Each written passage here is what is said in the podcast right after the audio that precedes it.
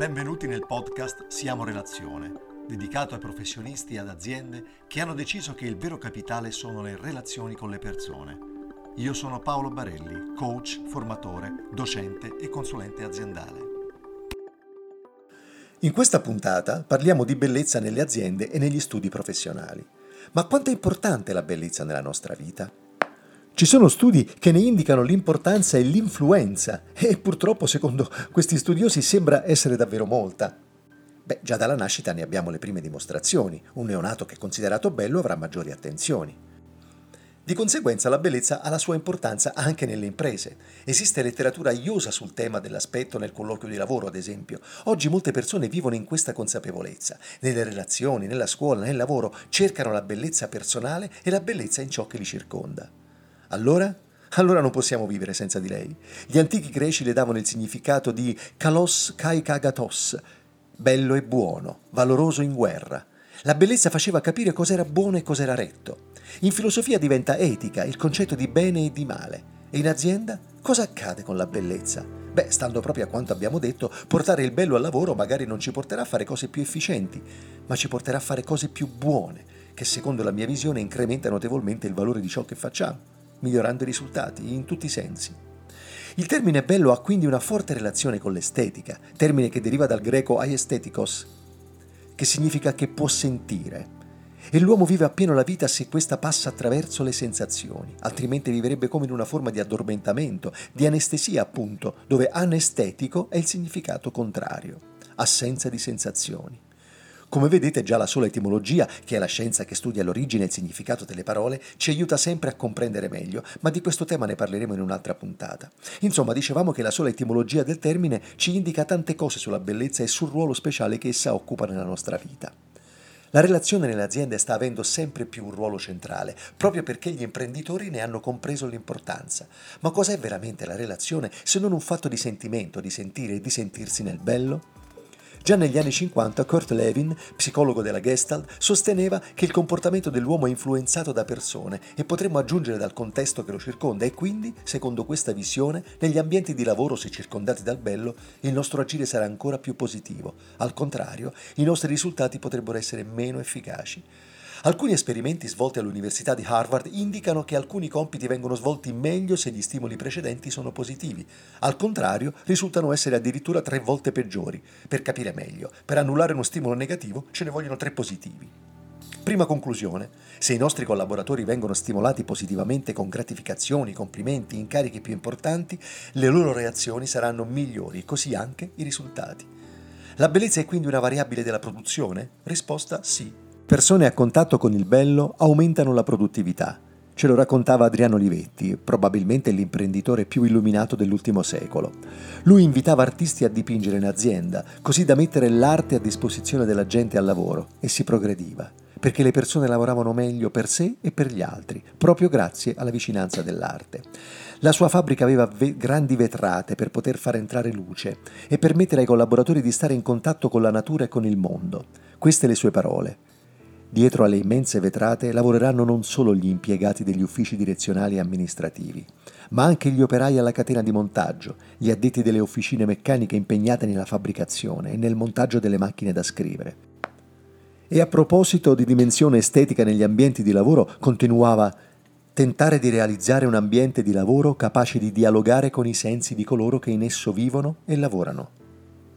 Penso a quelle organizzazioni dove si vive in un clima cupo e noioso, sono quelle aziende orientate al profitto e logiche di mercato, dove le persone subiscono il lavoro perché svolto in totale assenza di stimoli, in assenza del bello, in un stato di anestesia.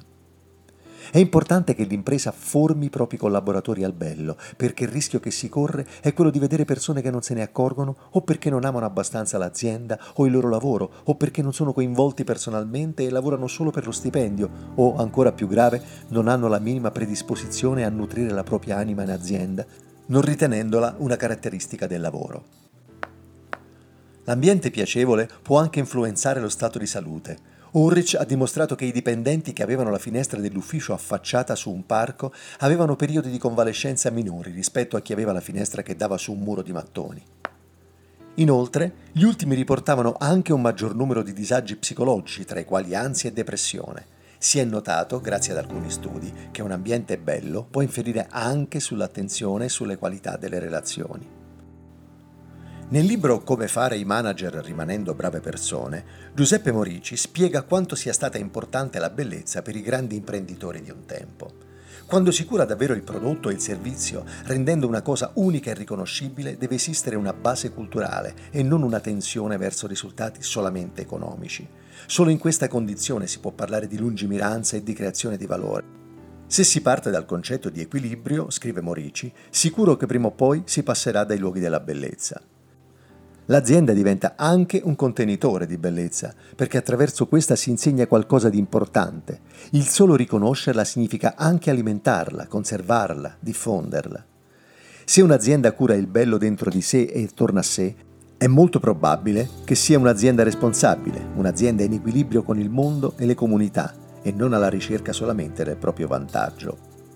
Per fortuna sono molti oggi gli imprenditori che hanno scelto di vivere e di far vivere il lavoro sostenendo progetti legati all'arte, sia all'interno che all'esterno della propria azienda, rilasciando valori etici insieme a un coinvolgimento culturale e sociale.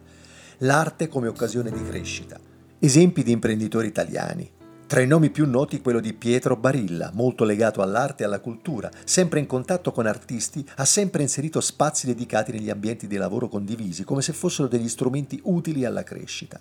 Le pareti degli uffici, i muri degli stabilimenti e tutti gli altri ambienti sono contenitori di opere d'arte, così come la presenza di Barilla in moltissime iniziative culturali per la città di Parma, uno dei migliori esempi di impresa che dona profitto. Pensiamo poi a Prada, la grande azienda italiana con la sua fondazione, o a Enel, sponsor di Maxi di Roma. Ma ci sono moltissime aziende minori che negli ultimi anni hanno deciso di investire in modo continuativo in progetti legati all'arte, non solo per comunicare, ma per vocazione verso questo tema, diventando in un certo senso anche spazi espositivi. Ed ecco un altro fenomeno interessante. Interfacciandosi spesso con un pubblico totalmente estraneo al mondo dell'arte e in territori a volte del tutto inesplorati, questa si diffonde. Per concludere, perché inserire l'arte e la bellezza nella nostra azienda o nel nostro studio professionale? Per dimostrare all'esterno la visione olistica del luogo di lavoro, rendendola un'esperienza quotidiana che influisce sul benessere generale.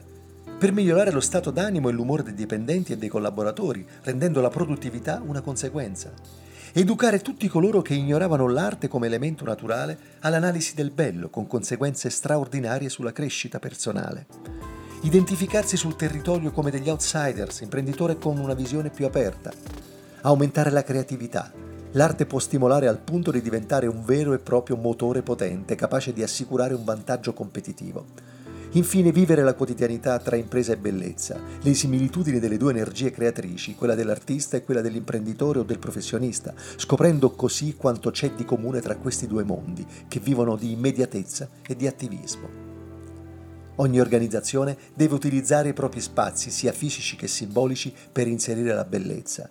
Così fiorisce la creatività presente in ognuno di noi e in molti casi permette a tante persone di ritornare ad amare il proprio lavoro.